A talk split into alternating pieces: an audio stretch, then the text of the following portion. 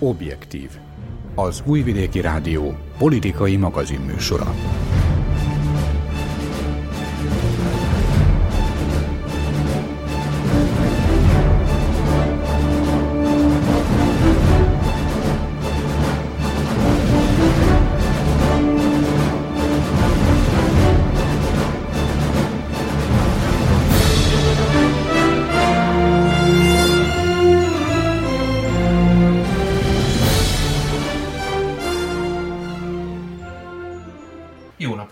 Kedves hallgatóink, Patúcs László vagyok, az Újvidéki Rádió Objektív című műsorának ügyeletes szerkesztője. A hozzáértők azt mondják, Szocsi különösen szép az évnek ebben a szakában. A város Bocsarov patak nevű részében található Vladimir Putyin egyik nyári rezidenciája a sok közül, ahol eddig a világ számos vezetője és a héten Alexander Vucic szerb államfő is megfordult. Műsorunk elején a találkozóval foglalkozunk, amely találkozónak egyebek mellett a nemrég kirobbant, és szerintem az idő múlásával egyre kevésbé pontos névvel ellátott kém botrány adta meg az alaphangját, viszont a fegyvervásárlásról szóló kijelentésekre is felkaphattuk a fejünket. Várhelyi Olivier bővítési biztos elégedett lesz, ha 5 éves mandátum alatt legalább egy ország felkészül az uniós csatlakozásra. Emmanuel Macron francia államfő szerint egy csatlakozási fejezet megnyitása nem lenne hatással a polgárok mindennapjaira. Többek között e nyilatkozatok hangozottak el a héten az uniós bővítés politika témájában. Okosabbak lettünk-e a kérdésben mi, átlagos polgárok? A demokrata párt már legalább egy párt hasadáson van túl, és akkor most igen óvatosan fogalmaztam. Küszöbön áll -e egy következő. Vajon az átlagos polgárok az ellenzék tovább forgácsolódásának a tanúi lehettek az elmúlt hetekben? A NATO házatáján sem múlt el csendben az elmúlt hét. Ha sommásan szeretnék foglalko- fogalmazni, akkor az Észak-Atlanti Katonai Szervezet átlagos vezetői egymással párbajoztak a kamerák és a rejtett kamerák előtt is. Történt-e más is a NATO közgyűlésen? Donald Trump például sértődve hagyta ott a tárgyalóasztalt, az amerikai elnök ügyvédei pedig tovább blokkolják Trump pénzügyi dokumentumainak a kiadását. Eközben összeállt az alkotmányos vádemelési eljárás szövege. Egy átlagos hét a szabad világ vezető országában. Forduljunk keletnek. Az első kérdésem Dani Zsolthoz, Öreg Dezsőhez és Pressburger Csabához, mi történt Szocsiban, de mielőtt még a válaszukat hallanám erre a kérdésre, egy nagyon friss Alexander Vucic nyilatkozatot is behoznék a játéktérbe. Néhány perccel ezelőtt az Oroszországtól vásárolt katonai helikopterek bemutatóján azt mondta, hogy a szerb fegyvervásárlás leállításának a döntését maga Szerbia hozta meg, és semmiképp sem külső hatásra született meg a fegyverkezés leállításáról szóló gondolat. Mit gondoltok erről, mit gondoltok a Szocsi találkozóról, melyek voltak a hangsúlyos témák, és mit hozhat számunkra ez a jövőben? Azt mondják, hogy, azt mondják, hogy Koszovó és a földgáz témája volt a, az ütő téma. Azt is mondják, hogy nem véletlenül került sor, került sor erre a találkozóra mert hogy Oroszország nem jó néven, nem jó, nem jó néz arra, hogy Szerbia viszonyul az Európai Unióhoz és a, és a NATO-hoz, ha bár a NATO-t azt, azt mondtuk, hogy soha, soha nem leszünk tagjai, ami majd elválik a vallatásnál, de hogy valóban miről folytott a szó, azt nem igazán tudjuk. Alexander Vucic kiválóan beszél angolul, és jól beszél oroszul, úgyhogy úgy, hogy ők ketten, amikor egy, együtt voltak, tehát négy közti találkozón, akkor valószínűleg még tolmácsra sem volt szükségük ahhoz, hogy megértsék egymást. Úgyhogy maradjunk abban, hogy, hogy Koszovó és a gáz. A gázügyben azóta sok kijelentés látott napvilágot. Az oroszok azt mondták, hogy mindenképpen Szerbiának lesz földgáza, akármilyen úton el fogják jutatni hozzánk, még akkor is, ha Ukrajna, Ukrajnán keresztül január 1 megszűnik a gázszállítás, ugye, mert azzal fenyegetőznek, hogy Ukrajnán keresztül többé nem szállítanak Európa, Európába gázt, de hát itt van a két északi vezeték, itt van az épülőfélben levő török vezeték, amely állítólag jövő őszre fejeződik be, mert hogy Bulgária nem halad azzal a tempóval, amilyen, ahogy kellene, de mondom, Oroszország azt ígérte, hogy, hogy mindenképpen lesz elegendő földgáz Szerbiában. Azon még érdekes az, hogy ki milyen ajándékot kapott, erről is sok, sok találgatás látott napvilágot, mert hogy ugye Alexander Vucicnak Milan Obrenovics eredeti puskáját, így fogalmazott maga Alexander Vucic, hogy eredeti, hát én nem is kételkedtem, hogy hamisítványt fog átadni, szóval eredeti puskáját adták át, amelyet egy aukción vásároltatott föl az orosz, az orosz államfő, úgyhogy, és ekkörül is sok találgatás volt, miért éppen puskát kapott ajándékba, de erről valószínűleg később talán a többiek is kapjanak szót a puskához valamelyik szájton azt olvastam, hogy megtörténhet, hogy valamiféle rejtett utalást is tartalmazott ez az üzenet, ugyanis Milen Obrenovic pályája vége felé igen-igen az osztrák-magyar monarchiához és a kor geopolitikai helyzetében a nyugathoz való fordulás szorgalmazta. Ti is úgy érzitek, hogy itt valamiféle nem felszólítás, hanem célzás történt azzal a puskával?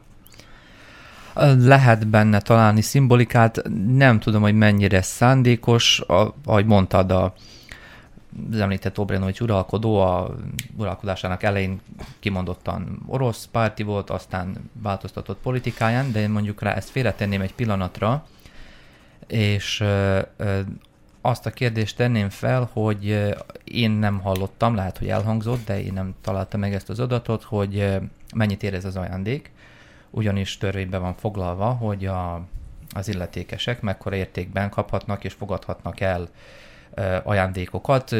Itt kitér a, a, kitérnek a szabályok arra, hogy igen, protokolláris szintű vagy, vagy jellegű ajándékokat lehet kapni, ezt be kell jelenteni megfelelő szerveknek, viszont van egy van egy ugye határ, amin felül nem szabad nagyon értékes tárgyakat elfogadni. Hát én eh, nem tudom, hogy ezt milyen kategóriába sorolhatnánk ezt a puskát. Minden bizonyal, ha már egy nemzetközi eh, ilyen aukción lett ez, eh, árverezésen lett megvásárolva, akkor feltételezem, hogy hogy nem volt olcsó, és emlékezzünk vissza, hogy azt hiszem, hogy éppen Vucic akkor még miniszterelnök lehetett, egy telefont is, mobiltelefont is kapott Oroszországból egyik látogatása során, és azt végül visszaadták arra hivatkozva, hogy ez meghaladja azt az értéket, ami, ami, ami meg van engedve, de ezt valószínűleg ebbe csomagolták bele azt, hogy hogy kikerüljék azt, hogy Vucic használja ezt az ajándékot, mert ez valószínűleg nagyon jó kémkedési eszköz volt az oroszok, lett volna az oroszok kezében. Úgyhogy itt most Vucic azt mondta, hogy ő, ő számára ez egy nagyon, nagyon érdekes ajándék, amely, amely örömet szerzett neki, de erről mondom nem esett szó, hogy szabályok szerint elfogadhat-e ilyen ajándékot, és ez még kínosabb lesz, ha utólag derül ki, hogy netán vissza kell -e adni ezt az ajándékot. Hát most ez... E, és ez tovább is e, további éket derhet a, a szerb-orosz viszonyba. Én azt hiszem, hogy Vucic Szocsiban valamit megpróbált kisimítani, de az a baj, nem tudjuk, hogy mit. Ugye itt, itt inkább ilyen konkrét gazdasági vagy, vagy katonai együttműködési dolgokról volt szó. Vucic azt mondta, hogy még utazása előtt, hogy Szerbia jól viszonyul a szövetségeseihez, barátaihoz, nem döv két senkinek a hátába. Azt mondta, hogy mindkét ország jelentősen fejlődött az elmúlt években, vagy akár évtizedekben, és mondjuk rá a, a, ezt, hogy ez a kisimítás, ezt abból is veszem, hogy, hogy Vucic kimondta, hogy 1999-ben Putyin megmenthette volna idézőjelben Szerbiát, azaz Jugoszláviát a bombázástól, ha ő lett volna a döntéshozó abban a pillanatban, ez, ez megint ilyen, ilyen sem, semmilyen kihatása nincs a, a valós politikai életre, de ez egy ilyen, ilyen dicsérő óda, ami megint arra utal, hogy hogy nagyon igyekezett, hogy, hogy megőrizze a jó, a jó viszonyokat. Nyilvánosan semmit nem mondtak erről a botrányról, amit, amit ugye felvetettél. Nem, egyáltalán nem tudjuk, hogy, hogy, hogy mi történt itt. A egyelőre nyitott kérdés, és hát szerintem lényegében megvitatható kérdés az a, a fegyvervásárlás, de gondolom, hogy erről majd bővebben a többiek is. A fegyvervásárlás fölvezetéséhez megemlíteném azt a lényegében ismételten csak szimbolikus töltettel bíró ö, tényt, hogy ö, Alexander Vucic Szocsi tárgyalása nak a kezdete, azt hiszem, hogy egy napra esett a NATO csúcs találkozó kezdetével. Van-e mögött szimbolika, és amennyiben véletlenül fölsejlik valami ilyesmi, akkor hogy is vagyunk mi ezzel a katonai semlegesség kérdésével, Csaba? Túl sok szimbolikát vélünk felfedezni itt a dolgok mögött, és egyáltalán nem biztos, hogy, hogy van alapja a dolognak. Minden esetre a Putyinnak ez a Vucic találkozó arra is alkalmat adott, hogy a NATO-ról is beszéljen, hiszen a NATO-t is emlegette negatív kontextusban. De hát ugye Szerbiáról kérdezt, illetve Szerbia katonai semlegességéről, vagy deklarált katonai semlegességéről. Hát ez egyre nehezebben tartható állapot, azt gondolom, mert nagyon erős nyomás nehezedik mind Oroszország, mind a NATO, illetve az Egyesült Államok és az Európai Unió részéről Szerbiára, hogy köteleződjék el. És ezt a politikát, amit Alexander Vucic próbál vinni, tehát hogy jó viszonyt föntartani mindkét féllel, mindkét szemben álló féllel, mondjuk így, ezt egy ekkora országgal, egy ekkora gazdasággal, egy ekkora katonai potenciállal rendelkező országgal, hát nem fogja sokáig tudni vinni, mert mégsem a régi Jugoszláviáról van szó, nem a Tito Jugoszláviáról beszélünk, amely ezt több okból kifolyólag is megtehette.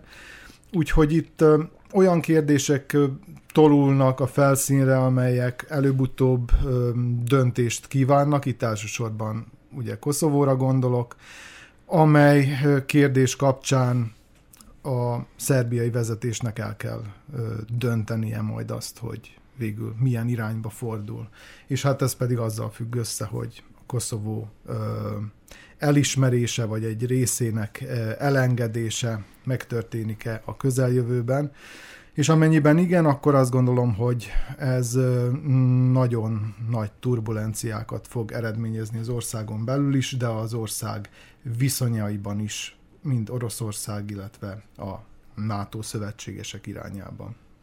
Oroszország és Koszovó kapcsán arról sem szabad megfeledkeznünk, hogy Moszkva nagyhatalomként több újonnan született állam létrejöttében komoly szerepet tudhat magának, de én a Putyin Koszovóval kapcsolatos nyilatkozatait majdnem teljesen úgy olvastam, hogy továbbra is Belgrád Koszovó politikáját fogják támogatni. Dezső, te hogyan láttad Putyinnak a Pristinával kapcsolatos mondatait? Én úgy látom, hogy Moszkva ugyanazt a befagyasztott konfliktust támogatja, amit szerintem Belgrádnak, ami szerintem Belgrádnak is megfelel, sőt Pristinának is megfelel, gondolom én. Úgyhogy ez, ez, hogy is mondjam, Belgrádnak, Moszkvának és Pristinának is jó, amit Oroszország képvisel, tehát itt vagyunk, ahol vagyunk. Most tegnapi hír talán, hogy hogy Kurti, a, a, ugye a, a, aki a, a koszovói kormányfő cím, címzetnének a, a várományosa, azt mondta, hogy nem fog, egyáltalán nem, nem hajlandó tárgyalni Alexander Vucicjal Koszovót illetően, csak hogyha elismeri a két ország kölcsönösen egymást, amire nyilván nem fog sor kerülni, tehát világos, hogy, hogy itt a befagyasztott konfliktus marad, úgyhogy nem látom annak esélyt, mert ugye Moszkva arra hivatkozik, hogy, hogy az 1244-es biztonsági tanácsi határozatot tiszteletben kell tartani, ami, hogy is mondjam, a gyakorlatban nem, már na- nagyon régen nem, nem létezik. Ez a határozat ilyen formában, ahogy van, mert az a határozat kimondja, hogy Koszovó Szerbia része, hát én mentem át azon a határon, amit mi nem, nem, nem, nem létezőnek mondunk, hát kértek tőlem úti okmányokat, úgyhogy ez van. Visszatérnék még arra, amit Zsolt mondott, hogy hogy, a, hogy az, a, az érték ennek a, az, az ajándéknak.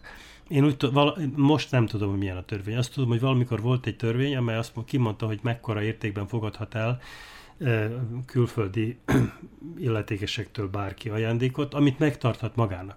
Ami ezt az értéket túlhaladja, az, az tulajdonképpen el, azt is elfogadhatja, de az állami, állami tulajdonná válik, úgyhogy Tito kapott annak idején rengeteg sok ilyen ajándékot egyébként. Viszont te említetted, hogy, hogy Milan Obrenovics osztrák-magyar irányba haladt, és nem, nem russzofil volt. Hát tudni kell, hogy például Füst Milán, Milán királyról kapta a nevét, mert hogy annak idején édesapja, akit akkor még Fürstnek hívtak, mert hogy, mert hogy Füst magyarosította nevét, mert, mert zsidó származású volt. Milán királlyal budapesti tanulábmányai során szerettek együtt idogálni, és innen, innen lett Füst Milán. Milán.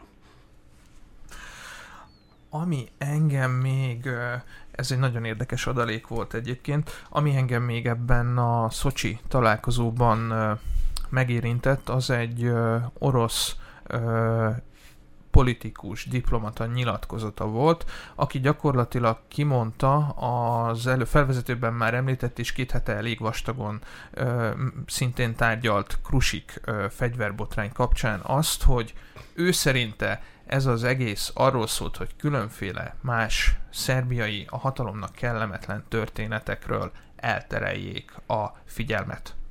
A kémbotrány lényege ugye az, hogy elméletileg láttunk egy olyan felvételt, ahol orosz ügynököktől fogadott el egy szerb katonai tisztviselő kenőpénzt, valamit, amit nem tudunk teljes mértékben biztosan. Lehet, hogy ez is témaként szerepelt a négy szemközti megbeszéléseken. Ti hogyan gondoljátok, van-e emögött, az egész koncepció mögött tényleges igazság? Tehát, hogy ez az egész kémbotrány így most már körülbelül két hét időtávlatban elkönyvelhető figyelemelterelésnek. Zárójelben megegyezném, hogy a szerb aktuál politikában és a társadalomban most jó néhány olyan téma van, ami magasfokú figyelemelterelési gyakorlatot igényelne. Ja, biztos, hogy van, biztos, hogy van ebbe igazság abszolút. Tehát általad emlegetett eset, ugye az volt, hogy Vucic látogatása előtt egy vagy két nappal az egyik orosz televízióban megjelent az a személy, aki, aki Putyinnak a személyes fordítója volt itt Belgrádban, amikor legutóbb itt járt, és azt mondta, ő mondta, én, láttam a, a, a fölvételt is róla, mondta, kimondta, hogy ez azért kellett, hogy eltereljék erről a krusikféle botrányról, tehát erről a fegyverbotrányról a figyelmet, és, és folyamatosan most már jönnek az újabb és újabb és újabb botrányok, itt van a Nin körüli botrány, a sajtó körül, stb. stb., ami valószínűleg tényleg arra szolgál, hogy, hogy eltereljék a, a Krusik ügyről való figyelmet, mert hogy ott aztán úgy látszik, hogy ott mégiscsak nagy, hogy is fogalmazzak szépen, nem lehet. Szóval nagy biztonságok voltak, úgyhogy, úgyhogy Úgyhogy e, erről kellene elterelni a figyelmet, hogy, hogy ezért ne jusson el a szerb közvélemény elé az, hogy, hogy mekkora pénzek is voltak itt játékban, és hogy kik azok az emberek, akik ezeket a pénzeket zsebre tették. Hát nem árt megemlíteni, hogy becslések szerint Szerbia az elmúlt időszakban, akarom mondani, a mostani hatalom kormányzása óta körülbelül egy milliárd most euró dollárt költött el bizonyos fegyverrendszerek vásárlására, és ez, ezeket a fegyvereket nem mind Oroszországtól vásárolta mint ahogy ezt már elhangzott ebben a műsorban, hogy Belgrádban látogatott egy amerikai illetékes, aki pontosan a, a, a szankciók és a fegyverkereskedelem kérdésében tesz ajánlatot Washingtonban, és erre alapozták azt, hogy, mint ahogy te is említetted a bejelentődben, hogy hát Szerbia leáll a nagyértékű fegyver beruházással, és hogy ezt követően, miután ezek a hírek megjelentek, Vucic elnök azt mondta, hogy nem, ezt nem külső nyomás, hanem Szerbia önállóan eh, határozott így, eh, nem vagyok, nem vagyok benne biztos, és akkor itt a, a szakértők, elemzők arról beszéltek, hogy nem állhat le a megkezdett eh, katonai reform, mert a most érkező fegyverrendszerek azok, azok, azok csak egy fél lépést jelentenek, nagyon sok pénzt elköltöttünk, viszont ne, nincs képítve egy katonai rendszer, ha már, ha már Szerbia eldöntötte, ugye független lesz, semleges lesz, és ezt, ezt valahogy be kell fejezni, mert nem lesz egy teljesen kiépített reakciókész hadsereg, és akkor itt azt mondják, hogy nem kizárt, hogy, hogy ezeket a hiányzó fegyverészeket, ezeket már itthon fogják legyártani már, amiket lehet. Ugorjunk egy ö, lépést, egy ö, hétmérföldes csizmával nyugat irányába. A fölvezetőmben említettem két ö, nyilatkozatot, amely elég frissnek mondható, és az Európai Unió bővítés politikájára vonatkozik. Az egyik ö, üzenet feladója Várhelyi Olivér frissen kinevezett bővítési biztos, a másik pedig az idézőjelek között unió erős embere Emmanuel Macron. Hogyha az első kijelentését tesszük, miszerint egy öt éves bővítési ciklusban eredménynek könyvelhető-e el az, hogy egy ország felkészül, nem belép, hanem felkészül a csatlakozásra, akkor milyen perspektívák nyílhatnak meg egy öt éves távlaton belül mondjuk Szerbia előtt? Csaba. Elég idő ez arra, hogy a jelenlegi ö, helyzetből csatlakozásra képes országgá váljon Szerbia? Hát tekintettel arra, hogy nem tegnap kezdődött a csatlakozási folyamat, és nagyjából javítsatok ki, de körülbelül a felét nyitottuk meg eddig a csatlakozási fejezeteknek, a 35-ből, úgyhogy hát elméletileg van rá esély, hogy öt év alatt, az elkövetkező öt évben Szerbia fölkészüljön a csatlakozásra, tehát akár megnyissa az összes fejezetet, és még talán le is zárja, bár ez óriási erőfeszítésébe kerülne egyfelől, másfelől pedig hát ugye nyilván az Európai Uniónak is akarnia kellene. Most jelen pillanatban nem úgy tűnik, hogy nagyon akarná. Mm, ezt jelzi az is, hogy, hogy most is csak egy csatlakozási fejezet megnyitását jelentették, jelentette be épp Várhelyi Olivér. És hát mondjuk számomra az sem igazán valami túlságosan biztató jelzés az Európai Unió részéről, hogy egy éppen Várhelyi Olivér, tehát éppen egy magyar bővítési biztos neveztek ki az új Európai Bizottságban, mert azt gondolom, hogy, hogy az Európai Uniónak a vezető országai Franciaországra, Németországra gondolok elsősorban, illetve akár a Benelux államokra, hát nem nézik jó szemmel azt, amiként Magyarország viszonyul az Európai Unióhoz, amiként viszonyul Oroszországhoz, és hát egyértelmű, hogy Várhelyi Olivér pedig ennek a kormánynak, illetve Orbán Viktornak az embere, és nem gondolom azt, hogy, hogy a Brüsszel, fogalmazzunk így, éppen Várhelyi Olivérre bízott volna egy olyan feladatot, amelyet úgy gondol, hogy öt éves perióduson belül majd sikerre is fog vinni. Tehát például azt, hogy Szerbiával az összes csatlakozási tárgyalást átvegyék, és meg hát persze Montenegróval is, és euh, még akár csatlakozzon is 2025-ig az Európai Unióhoz. Azt gondolom, hogy erre már egyre kevesebben látnak bármiféle esélyt.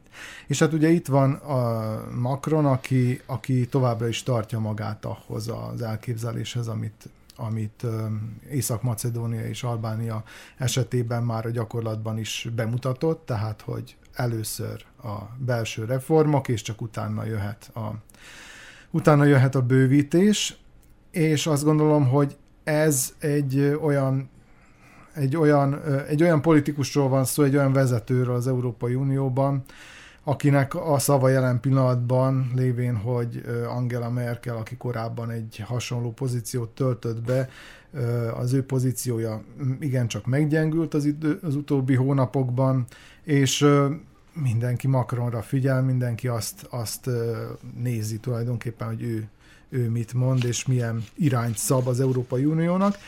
És hát még csak annyit tennék hozzá, hogy, hogy Macron terv, ha egyáltalán beszéltünk Macron tervről, ami egyáltalán kiderült róla, az, az nem jelenteni azt, hogy a az nem jelenteni azt, hogy ezek a, a, a csatlakozási folyamatok teljesen leállnának, hanem átformálnák ezeket a, a csatlakozási tárgyalásokat, másként alakulnának, nagyobb fejezetek lennének, amelyek alfejezetekre ö, bonthatók, és igazából még ebben is van ráció, hogy ha egy adott fejezetet egy ország lezár, akkor már azon az adott területen belül akár valamiféle ö, Európai Uniós joggyakorlat részévé válhat. Tehát nagyjából ez az, amit a Macron terv mond, míg ugye az eddigi csatlakozási folyamat az, az úgy nézett ki, hogy miután mindent elvégzett, minden házi feladatát a csatlakozni kívánó ország elvégzett, utána jön az Európai Unió, és fölveszi oda, ahol addig nem volt, és egyik pillanatra a másikra válik úgymond taggá, és ez az összes benefició akkor indul be. Na hát most a Macron terv egy ilyen fokozatosságot látna elő, meglátjuk, hogy egyáltalán ezt elfogadja a többség. De Legutó, legutóbb június végén nyitottuk meg, nyitottuk meg a 9-es fejezetet, amely a pénzügyi szolgáltatásokról szól. Most, ha szerencsénk lesz, és ha minden igaz lesz, akkor decemberben talán a negyediket is megnyitjuk, ami a tőke és az emberek szabad áramlásáról szól.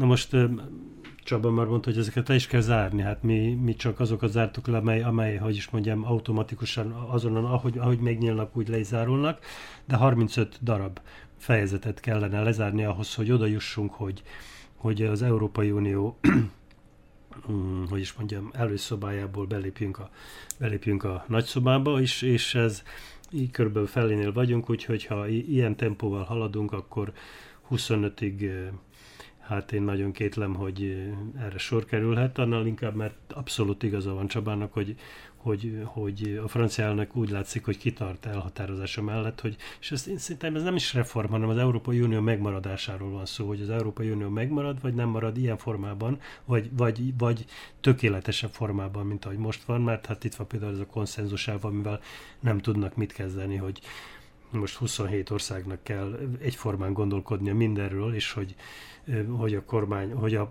a parlamentnek nincs törvényhozó hatalma, hogy a kormány gyakorlatilag nem végrehajtó hatalom, hanem hanem egy ilyen látszólagos európai kormány, ami, ami nem az, mert hogy ugye most, most az a, a módi Európa, különösen keleti részében, hogy, hogy, hogy a, az önrendelkezésre és a, és a, szuverenitásra helyezik a hangsúlyt, nem pedig, nem pedig a közös európai értékekre, úgyhogy ezt kellene valamilyen formában, hogy is mondjam, oly módon változtatni, hogy Európa az komoly, komoly tényező legyen világ, a világ politikai és gazdasági szinterén, mert hogy a gazdaság egyre nagyobb, egyre nagyobb szerepet kap a világban. Látjuk ezt Kína esetében, stb. stb. Úgyhogy, úgyhogy azt hiszem, hogy Csaba úgy fogalmazott ott az elején, hogy van remény, hogy befejezzük, hát a remény hal meg utoljára, én csak ennyit mondhatok. So.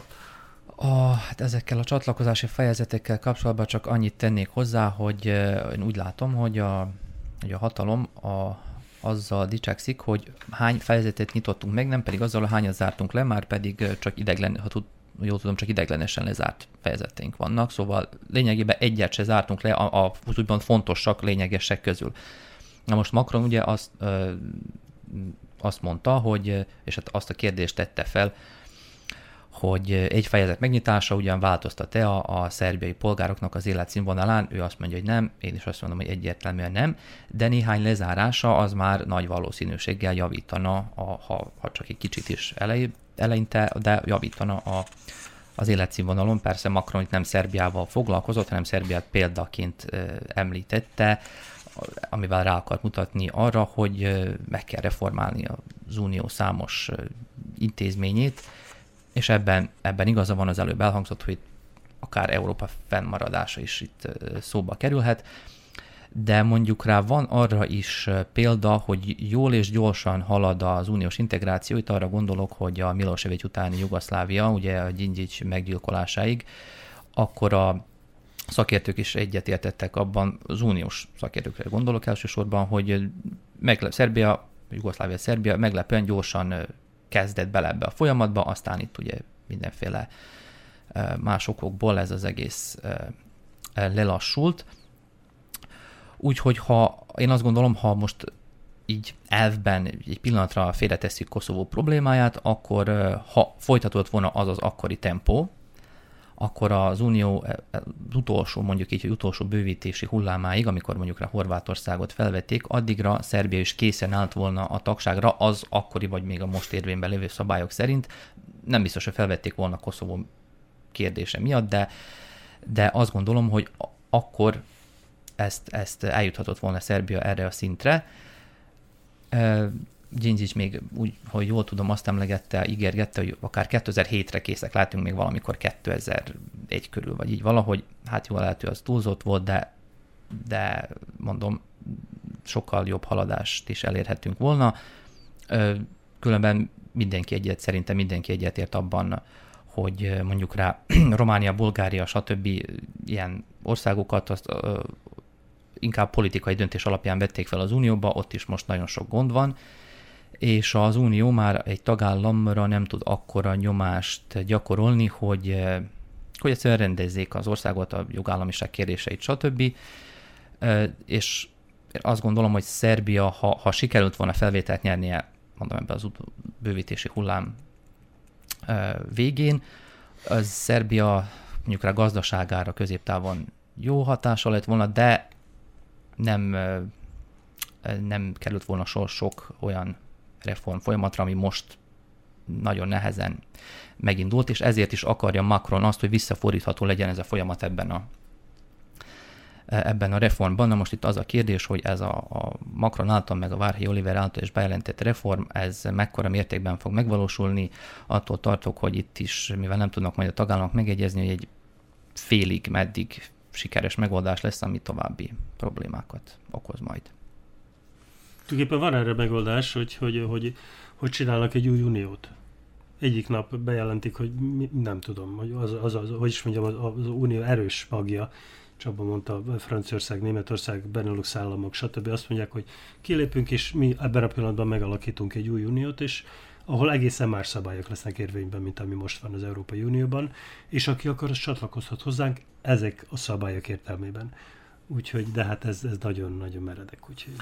Igen, igen, és ez föltételezéseim szerint uh, elég komoly kontinentális átrendezési hullámot nyithatna meg a különféle tagországok között. Minden esetre nem... Az már tört folyamatban van.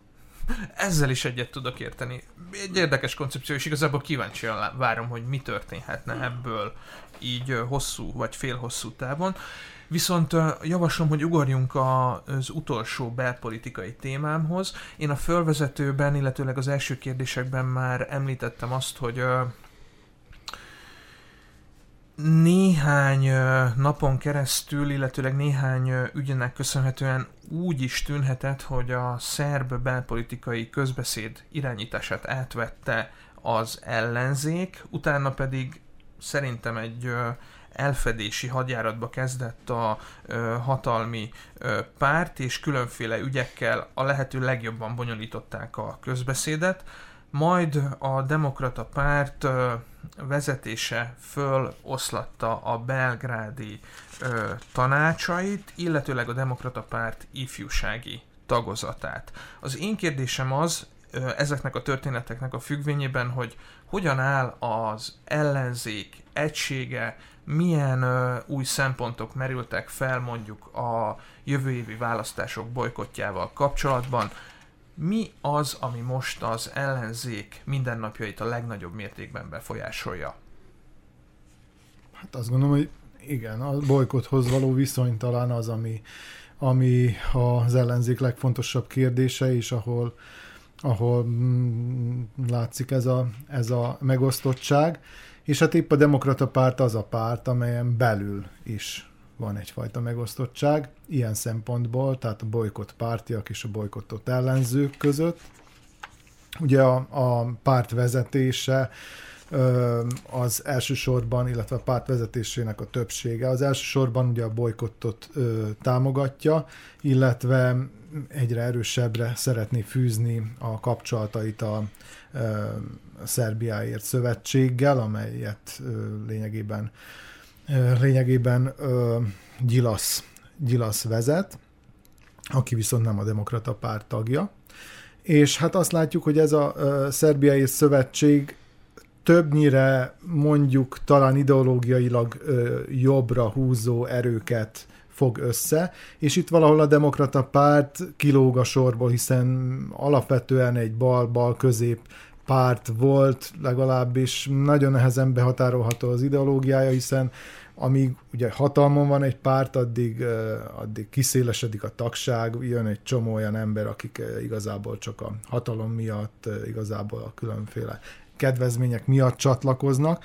Aztán amikor egy ilyen nagyjáduzzadt párt ellenzékbe kerül, akkor egyfelől rögtön távoznak azok, akik addig csak az érdekek miatt voltak ott, és a benmaradókat viszont már hát nehezen tartja össze az a közös cél, hogy hát meg kell őriznünk a hatalmunkat, és végrehajtani azt a vállalást, amit, amit, amit a kampány során mondtunk.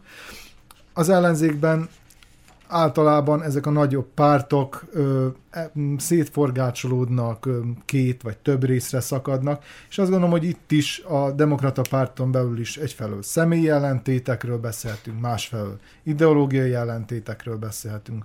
A harmadrészt meg azt gondolom, hogy ez a bolykott, amihez a viszonyulása a demokrata párton belül éppen a, a képviselői csoport, a demokrata pártnak a képviselői csoportja ellenzi a bolykottot, illetve hát több olyan jelentős politikus, aki, aki most a, a főbizottság ülésén nem is kapott ö, lehetőséget arra, hogy elmondja a véleményét ezzel kapcsolatban. Úgyhogy a demokrata párt nem először, a történelme folyamán megint egy elég komoly krízisben van, de már korán sem az ellenzék meghatározó ö, pártja, úgyhogy azt gondolom, hogy a hullámverések ennek következtében se lesznek akkorák, mint amekkorák korábban voltak hasonló helyzetben. Azt mondta Csaba, hogy korán sem az ellenzék meghatározó pártja, de én azt a kérdést tenném föl, ki az a, melyik az a párt, amely meghatározó, meghatározó szerepet mondhat magának, úgyhogy én azt hiszem, hogy ebben a pillanatban ilyen gyönge ellenzéke Szerbiában még soha nem volt egyetlen hatalomnak sem. Egyébként Branislav Lecsics volt az, aki a híres színész, aki azt mondta, hogy azért hagyta ott a főbizottság ülését, mert, mert mert nem kapott, nem kapott szót, nem, nem tudta kifejteni véleményét, de nem volt az egyed. Itt van Alexandra Jerkov, Radoslav Milicsic, Balsa Bozsovic, Slobodan Milosavljevic, ők is elhagyták a főbizottság ülését. Azóta a, a, a, a hogy is mondjam, a, a, a kizárt ifjúság is két részre szakadt, úgyhogy és a demokrata párt te azt mondtad, hogy második, másodízben állt szakadás előtt, nem, nem, nem. Sokkal nem. több. Sokkal több, igen, osztodással szaporodott, hogy gyakorlatilag a demokrata párt, a valamikor a régi demokrata párt akkor kezdett szakadni, amikor kivált belőle a szerbiai demokrata párt, a DSS, és utána, utána nagyon sokszor, nagyon sokszor szakadozott szana szét, úgyhogy ezek a pártok, amelyek most, kivéve a, kivéve a jobb oldal természetesen, ezek, tehát a, a közép és a bal közép és a, és a bal ö, oldal lesz szinte mind a demokrata pártból ö, ö, valók. Sok. Hát ahhoz képest, hogy az elmúlt hónapokban a, a demokraták egyesítéséről beszéltek, azaz, hogy néhány párt, a Boris Tadic vezette, meg az Elenovics vezette párt, ugye arról, mai napig is arról tárgyalnak, hogy hogy milyen módon fognak majd egyesülni, és azt állítják, hogy ezzel ők nagy hátszelet kapnak, és hogy megint, megint jelentősek lesznek. Most meg ugye ismét a további megosztás lehetősége került előtérbe. Érdekes különben, hogy a, a, ezzel a témával, mármint azzal, hogy a demokratáknál most válság van, ezzel jobban foglalkozik a sajtó, mint amikor, szóval, hogy mikor negatív jelenségekről kell tudósítani, a szerb sajtó túlnyomó részt erről igen tudósít, az ellenzékről pedig tudjuk, hogy a sajtóban nem nagyon szerepelhetett. Na most a Lutovác azt mondta, az Orán Lutovác a demokraták elnöke, hogy hogy itt ez az imént felsorolt személyek, a Lecsicsi, Jerkov és a többiek, ők pucsot próbáltak puccsal próbálták volna átvenni a vezetést, és azt állítja, hogy a demokraták nál nincs megosztottság, ez, ez csak egy nagyon kis csoport, ami, amit nem is lehet külön, külön nagy csoportnak nevezni, és akkor ugye itt a, a felek, a, a, ifjúsági mozgalom is a demokratáknál, itt mindenki procedurális kérdésekbe bontak, bonyolódott bele, de elhangzottak ilyen észszerűtlen vádak is, amelyeknek valóban nincs helye egy, egy komoly, komoly pártban, de mindannyian abban egyeznek, hogy, hogy ezeket a tám, nem a támadásokat, hanem az előállt helyzetet, azt ugye a hatalmi koalíció okozta azzal, hogy beépített emberei vannak, stb. stb. Hát nem tudom, hogy ez mennyire, mennyire igaz, de minden esetre az úgymond demokratákon belüli ellenzék cáfolta azt, hogy a párt ellen tevékenykedett volna, és ez valóban káros lehet, hogy, hogy a demokraták a belgrádi helyi és az ifjúsági szervezetet feloszlatták, mert, mint ahogy mondták a, a demokrata pártban kisebbségbe kerülők, hogy, hogy ezek, a, ezek a szervezetek kulcsfontosságúak voltak, ők mentették meg úgymond a demokratákat attól, hogy, hogy, hogy ne történje meg az, hogy parlamenten kívül kerülnek, ők voltak a terepen, ők járták a terepet, és megmentették azt a, azt a megőrizték azt a kevés támogatottságot, ami, ami, ami még van nekik. Ez, ez az egész ügy, azt gondolom, hogy azért esély is lehet a demokraták számára, hogyha jól kezelik az ügyet, győztesként kerülhetnek ki, és növelhetik a támogatottságukat. Ugye a Lecsics és a többiek azt állítják, hogy a, hogy a demokrata párt nem nincs megfelelőképpen reprezentálva a Szerbiai Szövetségen belül. Ez valószínűleg igaz, az imént hallhattuk, hogy itt jobb oldalra húzó pártok vannak, a demokrata párt valóban nem illik ide, most itt alakulnak új pártok Szerbiában, kérdés, hogy a, hogy a demokraták máshol megtalálhatják a helyüket. Ugorjunk a következő témánkra, és evezzünk ismételten nemzetközi vizekre. NATO csúcsot tartottak a héten, és itt több érdekes nyilatkozatot is ki kellene emelni a téma fölvezetéseképp. Emmanuel Macron, akiről már szintén volt szó a mai objektívünkben, ismét, megismételte azt a kijelentést, amelyet nagyon finomra fordítva úgy ismételnék meg, hogy nem működőképes a NATO a jelenlegi formájában, illetőleg az én kem- személyes kedvenc uh, nyilatkozatom, amit uh, tegnap este a török védelmi miniszter mondott, miszerint uh, Törökország egyedül maradt a terrorizmus elleni harcban. Ennek az oka pedig az, hogy a NATO nem akarta terrorszervezetként elismerni a szíriai kurd erőket. Mit tartatok a leghangzatosabb NATO csúcs eredménynek, illetőleg láttok-e olyan töréspontokat, amely akár hosszú, akár rövid távon veszélyeztetheti a nato jelenlegi formájában? Több, több ilyen töréspont is kirajzolódik igazából. Tehát töréspont látszik Franciaország és az Egyesült Államok között, törés látszik Törökország és az Európai Unió államai között. Ilyen törés látszik igazából az Európai Unió és az Egyesült Államok között is, hiszen egyfelől Trump folyamatosan erőlteti ezt a kétszázalékos GDP ráfordítást a, a, a, a, a fegyverkezésre, illetve a hadseregekre amit, amit hát nem igazán van tagállam, vagy nem sok van, amely el is ér, még Németország sem, pedig nyilván Németország gazdasági ereje ezt megengedhetné. De hát itt van Törökországnak ez a szíriai akciója, amelyhez az USA elég ambivalensen viszonyul, az Európai Unió pedig hát elég határozott lehetne, vagy, vagy szeretne lenni ebben az ügyben, de mégsem mer, mert tart ettől a zsarolási potenciáltól, ami Törökország kezében van, hogy elereszti a menekülteket, akik elárasztják Európát. Úgyhogy, úgyhogy ez már semmiképpen nem egy erős és összetartó szövetségre hasonlít, ami jelen pillanatban a NATO, hanem inkább egy, egy civakodó családra, akik egymást kibeszélik egymást háta mögött, mint ahogy ezt láthattuk is ott egy titkos fölvételen, ahol éppen Trumpról folyt a diskurzus, nem túl pozitív nem túl pozitív felhanggal, aztán sértődötten távozott is a NATO csúcsról, még idő előtt, úgyhogy azt hiszem, hogy ezek a törésvonalak folyamatosan megvannak, és hát ebben a pillanatban nem is tudom elképzelni, hogy hogyan reagálna a NATO, mint NATO egy, egy éles helyzetben, akárhol a világban, ahol, ahol be kellene avatkoznia, és együttes erővel kellene föllépnie. Úgyhogy ilyen tekintetben még ez a több száz milliárd dolláros vállalás, amit a tagállamok beígértek, hogy az elkövetkező években a, a, a fegyverkezésre fogják fordítani, nem tudom, hogy egyáltalán ez milyen milyen vállalás, kinek, kinek tették ezt az ígéretet önmaguknak, az Egyesült Államoknak, vagy egyszerűen ez csak egy ilyen mm, fölkiáltás, amiből aztán végül nem lesz semmi. Akkor a következő kérdésem a Csaba által elmondottakból adódik. Mi tartja össze ezt a szövetséget?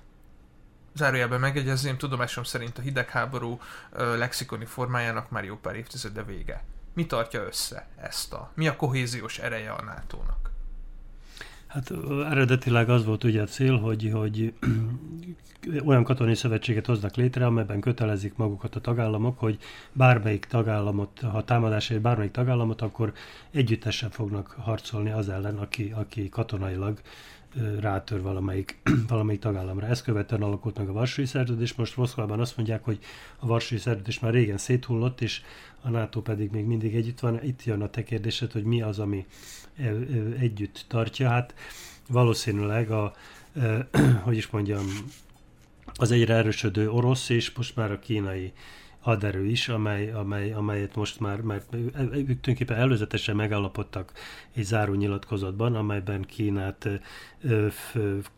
fenyegetésként Kínát fenyegetésként határozzák meg, úgyhogy én nem tudom, hogy Kína mennyire, mennyire erős katonailag, gondolom óriási ország, rengeteg lakosa van, hadserege óriási, stb. stb., de azért a világban és Amerikában is ez a fölfogás van, hogy, hogy az Egyesült Államok hadserege azért még mindig a világ legerősebb hadserege, úgyhogy, úgyhogy tehát tudjuk, hogyha végigmegyünk a történelmen, hogy, hogy mindig, hogy is mondjam, a, a, a birodalmakat mindig valamiféle barbár népség tette tönkre, úgyhogy ez Rómától kezdve Kínán keresztül, vagy Kínától kezdve Rómán keresztül a bizánci császárság, stb. stb.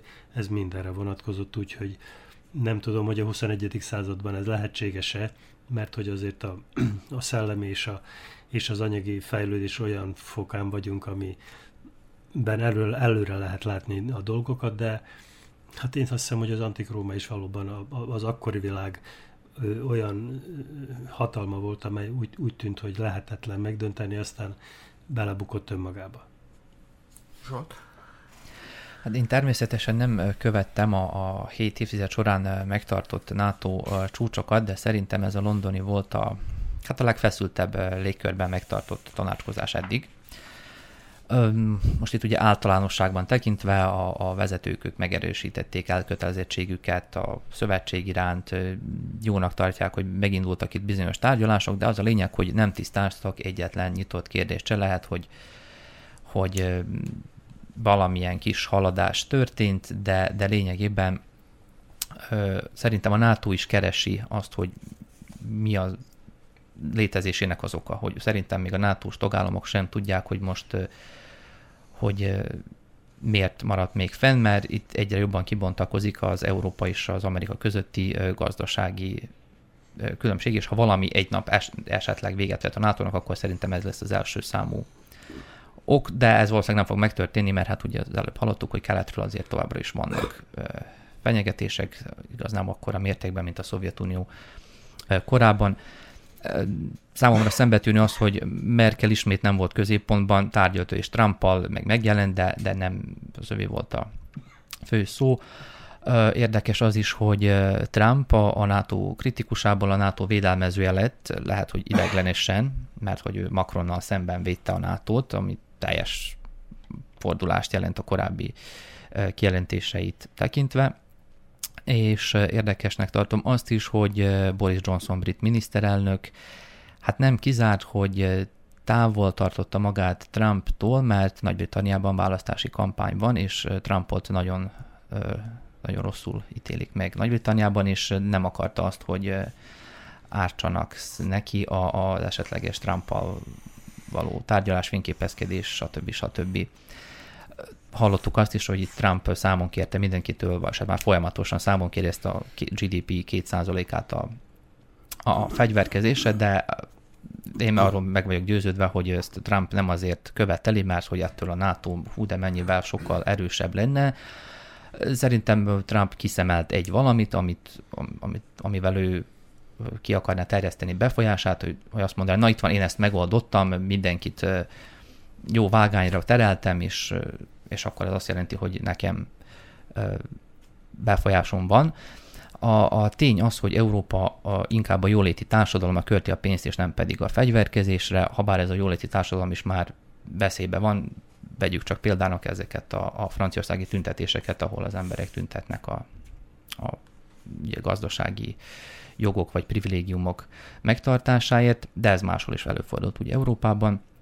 És az is tény, hogy Európa, ezt Merkel is bevallotta, nem tudja magát nem tudná magát megvédeni egy esetleges támadással szemben, de mondjuk én azt gondolom, hogy ilyen konkrét támadás nem, nem várható olyan klasszikus értelemben, mint ahogy a, ezt a hidegháború idején várták volna a szovjet támadást, és azt gondolom, hogy Európának át kellene látni ezen az amerikai blöffön.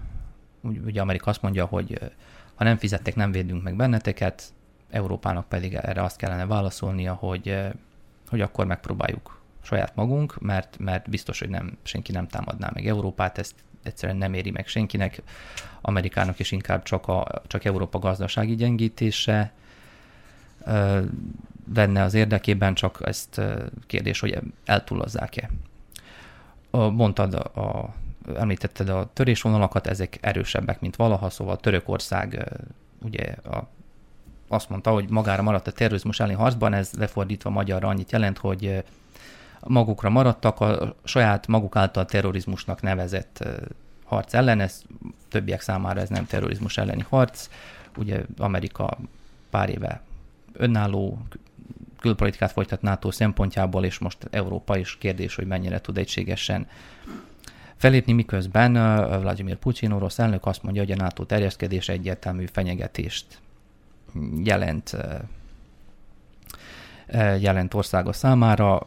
Moszkva párhuzamosan azt mondja, hogy nem akar fegyverkezési versenyt a NATO-val, egyrészt nem bír, másrészt pedig Oroszország meg fogja válogatni, melyek azok a, a mely, mely téren tud versenyezni a rakéták, stb. Véd, inkább a védelem, véd, védekező katonai rendszerekre akar összpontosítani, nem a támadókra már látom, hogy kevés az idő, nagyon egy egész műsort lehetne szentelni a témának. A, a lényeg az, hogy ugye Macron továbbra is azt mondta, hogy kiáll az a kijelentése mellett, hogy NATO agyhalál állapotában van. Hát a lényeg az, hogy az agyhalál közeli állapotból még fel lehet ébredni, de ehhez komoly kezelésre van szükség a műsorunkból hátralévő néhány percet az amerikai elnöknek, illetőleg az ő elmozdítását célzó alkotmányos vedemelési eljárásnak szenteljük. A bevezetőmben már említettem, hogy a jelenleg ez az egész procedúra még a kongresszus hatáskörébe tartozik, de hamarosan a mm, folyamatot át fogja venni majd minden bizonyal maga a szenátus, ahol republikánus többség van. Nagyon röviden válaszoljatok majd a kérdésemre, hogy jogi vagy politikai kérdés Donald Trump, a Donald Trump elleni alkotmányos vádeljárás. Mindkettő gondolom én, mert hogy három lépésből áll az impeachment menete. Az első, hogy, hogy a kongresszus információkat gyűjt, a második lépés, hogy a képviselőház szavaz, és akkor, hogyha egyetlen vádpont alapján is bűnösnek találtatik az elnök, akkor úgymond meg impeacheltetik, de a harmadik lépés az pedig a szenátusnak a kétharmados, kétharmados többségére van szükség ahhoz, hogy valóban valóban megvonják a hatalmat az elnöktől. Eddig Andrew Johnson és Bill Clinton esetében volt az, hogy eljutottak a harmadik lépésig, és ott akkor, akkor nem volt meg a kétharmados többség, tehát gyakorlatilag nem történhetett meg eddig sehol. És úgyhogy azért mondom, hogy, hogy jogi is, meg, meg politika is, mert politikai téren folyik a, folyik a küzdelem, de a jogi téren ez én szerintem kivitelezhetetlen ebben a pillanatban az Egyesült Államokban, hogy, hogy Donald Trumpot megvonják az elnöki tisztséget. Csak a számokat nagyon röviden, tehát ugye magában a, a képviselőházban még ö, nem is jelezte annyi demokrata ö, párti képviselő, hogy támogatna egy ilyesmit, egy ilyen impeachment eljárást, illetve az impeachment megindítását.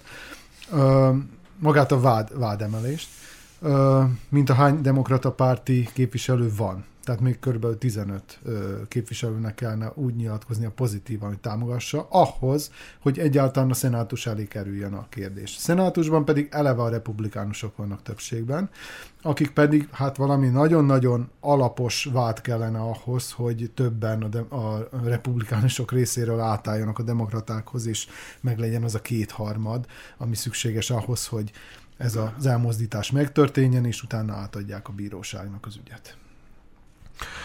Kedves hallgatóink, ennyi fért a mai objektívünkbe. Dani Zsoltnak, Öreg Dezsőnek és Pressburger Csabának megköszönöm, hogy részt vettek a mai műsorunkban, önöknek pedig a figyelmet, és jövő héten ismét várjuk önöket a rádiókészülékek elé.